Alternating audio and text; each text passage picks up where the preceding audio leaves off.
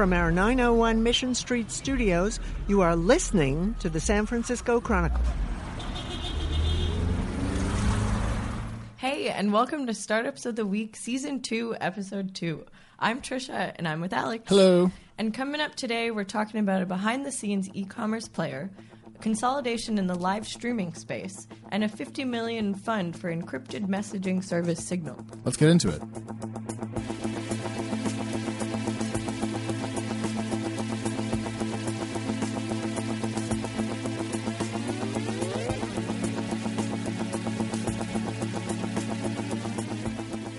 Hello, and welcome back to our Startup of the Week series. This is episode two, season two of Startups of the Week. Um, I'm Trisha Thadani, a general assignment business reporter here at the San Francisco Chronicle, here with Alex Wilhelm, editor in chief of Crunchbase News. Um, so, for our loyal viewer, viewers, we need to remind you that don't forget we changed the format. So, Just a little bit? just a little bit. Nothing too crazy. Yeah. So um, each week we come to you with three different startups in three different categories. So one is trending on Crunchbase. Mm-hmm. Um, the second one just got a new round of funding, and then the third one um, had, was involved in some sort of acquisition. Acquisition. Yeah. Sorry, I know you actually usually always say that. No, it's totally fine. I like the way you broke that down. I would just add the only detail is the the trending startup is still Bay Area based and lightly funded, no more than fifty million. Uh, the deal of the week is designed to break out of that category. So if they raise a huge chunk of money, but they're still based here, we can still talk about them. So Yeah. we broadened, Broadened. and so far, and we have really interesting startups to talk about. yeah, now. it's, it's a better format. I feel. Yeah, yeah. So you're welcome. So yeah, we're having a lot of fun with it. Um, so the first one is a company called Darkstore. So and I'm gonna I'm gonna give you a lot of buzzwords. Okay, right I'm now. ready. So it's gonna be a behind the scene e-commerce player. I guess that wasn't that many e-commerce buzzwords. player. Yeah, Uh, that's not that bad. yeah. Anyway, so but what the heck does she mean by that? um, so do you want to do you want to explain a little bit what exactly? Yeah, so to the best of my knowledge, this is a company that will help um, brands Mm-hmm. sell their wares without going through Amazon's e-commerce platform. Yeah. So if I sell, I mean, we'll get to the example in a second, like mattresses, or I sell like sneakers Mm-hmm. or whatever it is. Uh, this is a way to get to consumers without having to build out all my own warehouses around the nation. Right, right. And if you're a major platform like say Snap, and you want to engage in e-commerce with a brand, you Mm-hmm. can use this company to actually uh, do a lot of the, back end work that um, otherwise would be very hard. You don't have the staff for it. It's, Yeah. it's kind of a, a complexity removal way to get people into e-commerce. Right. So if, to give an example, you so you mentioned mattresses. Another well-known one is Allbirds, those shoes that everyone Yes. in San Francisco is wearing, except for me and you. Yeah, I think for the last. The last, two Last two. holdouts. Is that why we're on the show? Because we don't have Allbirds. That's true. Oh, okay. Um, so, so Allbirds is a is a shoe company, and they really want to preserve that like direct to consumer experience. But you know they don't have local fulfillment stores all over the country, so they can't guarantee this like same day delivery that now. Uh, now Amazon is able to do, and so you know, as an e-commerce company, if you want to be able to compete with Amazon, you need to have competitive times, I guess, like delivery times. Yeah, I, I think that's critical because if, Yeah. if I go shopping for something now online, I'm like, ooh, six days. I could be dead in six days. Two days sounds pretty good. Today sounds even better. But we're six, just so impatient, and now I, I mean, don't. it's You know what? I hate to get off topic, but I Yeah. Mm. don't think it's that. I think we're just super busy. Like the amount of stuff that I have to get done compared to someone my age 50 years ago is enormous. Yeah. And so I'm sorry, I don't have time to wait six days for that book. I have book club this afternoon. Let's go. Anyways, But the, but our Amazon has totally tempered our expectations. Not tempered our expectations. They've um, kind of made our expectation. You do you know what I'm trying to say? Like oh yeah, it, it's made them. It's, it's heightened them. it's- yes, that was the word I was looking for. It's definitely heightened our expectations of how quickly we can actually get something. I mean, now that I know that Amazon can do it, if you can't do it, Then I kind of get out. Yeah, Yeah. yeah. I mean, we're rude, but we're also consumers who vote with our wallets. yeah. Um, but there is a huge, there's like a, a different experience, obviously, shopping on Amazon than shopping on an individual website. And like, I think I would personally prefer to shop on an individual website rather than go through a middleman of Amazon. So it makes sense that they want to. also, Amazon has a terribly ugly website. It really does. It's a it, it's the Craigslist with some extra graphics. Yeah. It's really bad, uh, and they're trending this week because they t- um, Nike's Jordan brand teamed up with Snapchat to release shoes on the app using Darkstore. Now that was some buzzwords. In, yes, in translation, it was a super exclusive offering to a super for a super exclusive product to a super exclusive group of people. Seven people. Like, I, no, more than that. It was yeah. But this sort of thing makes Snap cool, right? This is the Yeah. sort of thing that they do. They really set them apart from the Instagrams of the world because they get that super cool release sneaker Mhm. And when you say Snap, just for our viewers, you're talking about Snapchat. Well, I'm so sorry. So Snap is the parent company of Snapchat. Yes. Um, and so when we talk about the corporate system, it's Snap. The actual application for your phone is Snapchat. Good Mm-hmm. Right. point. Um, anyways, moving on. Um, so, deal of the week. Yes. Um, so, PlayOn Sports, which is a an Atlanta, Georgia based company um, that live streams um, high school sports. So, it's re- pretty pretty niche. Um, so, they acquired a competitor, which is based in San Francisco, um, called The Cube. So, uh, The Cube is a small startup that essentially did the same thing.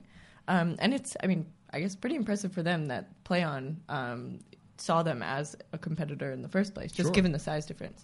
Um, but so how this went down was apparently, and this is all according to PlayOn Sports CEO. I couldn't reach the cube, so Well. you take that caveat. but um, so apparently, uh, Tronc Media um, used to own um, used to own the cube, and then they were going to sell the cube, and then PlayOn Sports essentially saw this as a great opportunity to quote unquote consolidate the industry. Um, two interesting points here that we were talking about before the show. So one, this is sort of like a reverse migration. Usually, it's the San Francisco startups that are taking on the the other ones. Yeah, yeah. So the ones not in San Francisco. I thought we had it backwards, and I read this. I'm like, ah, the Georgia company is buying the SF company. Wait, what? Yeah, like I, I had yeah. to verify that, but that's super cool, and I, I bet we're going to see more of this as time goes along because it's so expensive to operate a business in SF. You have a higher cost basis just Mm. To exist, whereas the cost of doing business in Atlanta is a lot lower. So lot maybe lower, companies out there maybe are a bit more durable in some cases, and that might lead to these reverse acquisitions compared to our normal Mm. uh, perspective on them. Yeah, that's a really interesting point. And this um, CEO, David Rudolph, told me that they have a quote limited amount of the Cube customers that will be coming in to PlayOn Sports. Um, and those people need to move to Atlanta, Georgia. Dun dun dun. I've been to the airport. Um, oh, I've been I to think- Atlanta. It's, it's nice. Yeah, it's well, nice. All right. All right. Third category, flush with funding. Yes. We we created these buzzwords. They might change, but I kind of like them. As, as subheads go, they're not that egregious, and they're just kind of like cheesy enough that I enjoy and kind of laugh when you say them. So Yeah. I think they'll stay. Anyway, so as I said, third category, flush with funding, um, where we cover an interesting funding round. So, um, if you are a journalist or a whistleblower, um, you might know what this app is.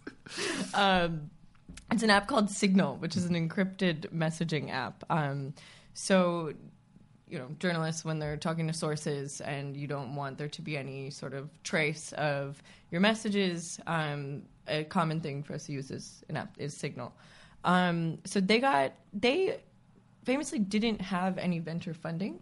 Um, and so the idea behind this was that they wanted to keep their um, their service free because they see um, the CEO Moxie Marlinspike, which isn't his real name. I don't remember his real name, but that's not his real name. Really, it's not. I couldn't. I couldn't have guessed that his parents Anyways. didn't. Yeah. So he saw the public good in having a messaging service like this. So he didn't. He said that he didn't want any um, venture capital funding. But then WhatsApp co-founder Brian Acton came in and was like, "Hey, take this fifty million dollars from my pocket and put it into a nonprofit, um, and No. you don't have to pay me back." Is the nonprofit a Signal nonprofit? Yeah, so it's called? Okay. Signal Foundation. So there, it's a Ah. little confusing. Um, so it's Signal, and then there's Signal Foundation, and Signal Foundation is what has the 50 million. And so Signal is going to use that 50 million to like increase their staff, you know, increase their resources, stuff like that. So it's almost a non-traditional venture round. Yeah. But it's still the recycling function that we see because WhatsApp was founded with Sequoia money essentially, Mm. and then it was bought by Facebook, and then he took some of that money to put it into Signal. No, this is actually how Silicon Valley kind of self-replicates, right? This is the, the virtuous cycle of capital. Um, but in this case, it's given essentially as a, I mean, it almost sounds a bit more like a donation as opposed to an investment. Yeah. So could you break it down for us a little bit? Like why would why would they want to put money into a nonprofit? You know, obviously they don't have as much pressure to turn a profit. Well, I mean, if you that- so Signal, right? Let's Yeah. say they went to you know Billy Bob's venture capital. Billy firm. Bob, that's like your favorite your favorite. I um, use Billy as a stand-in for any name of someone that I don't like. Um, so they went to you know venture firm X and they raised fifty million dollars. That VC is going to expect them to grow at a very fast clip, Mm-hmm. and to do that, you often have to change your goals a bit. Now, if they want to keep this application free for the journalists and the whistleblowers dissidents, and all those uh, people that we really appreciate, um, it's going to be really hard to grow the revenue and also keep them on the platform. Yeah. So if you want to maintain your mission slash vision over financial growth, venture capital is often not the right way to go. Yeah. And in this case, they've kind of like short circuited, like the they got a venture capital sized round, Yeah. but without the venture capital pressures, because apparently Brian Acton um, is is being generous and forward looking. Yeah. I hate to sound positive, but it's it's a good move. Yeah, I, and I guess the cynical journalist in me Please. is saying like, "This sounds really nice. Oh, that's great. You believe in the public mission, but like, is this sustainable? I mean, at some point they'll probably need more money, right? Maybe, but I mean, Yeah. fifty million dollars generates uh, some cash, right? I mean, like you get two to four percent probably right now in the markets at that level of money. So Right. you're going to kick off hundreds of thousands of dollars a year, and that may be enough to hire some people and keep the servers online, and maybe provide a good back uh, backstop to I see. financial pressures. Yeah. Um, and if you need to burn some of it, you can use some of the capital over a multi-year period to get you through, let's say, a downturn in the economy.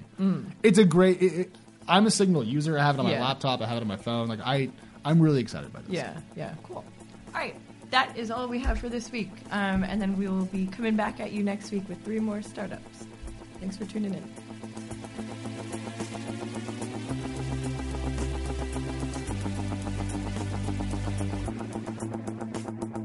Thank you for listening to the San Francisco Chronicle. Read more startups coverage at sfchronicle.com. And Crunchbase.news. I'm Trisha Thadani, and I'm Alex Wilhelm. and this is Startups of the Week.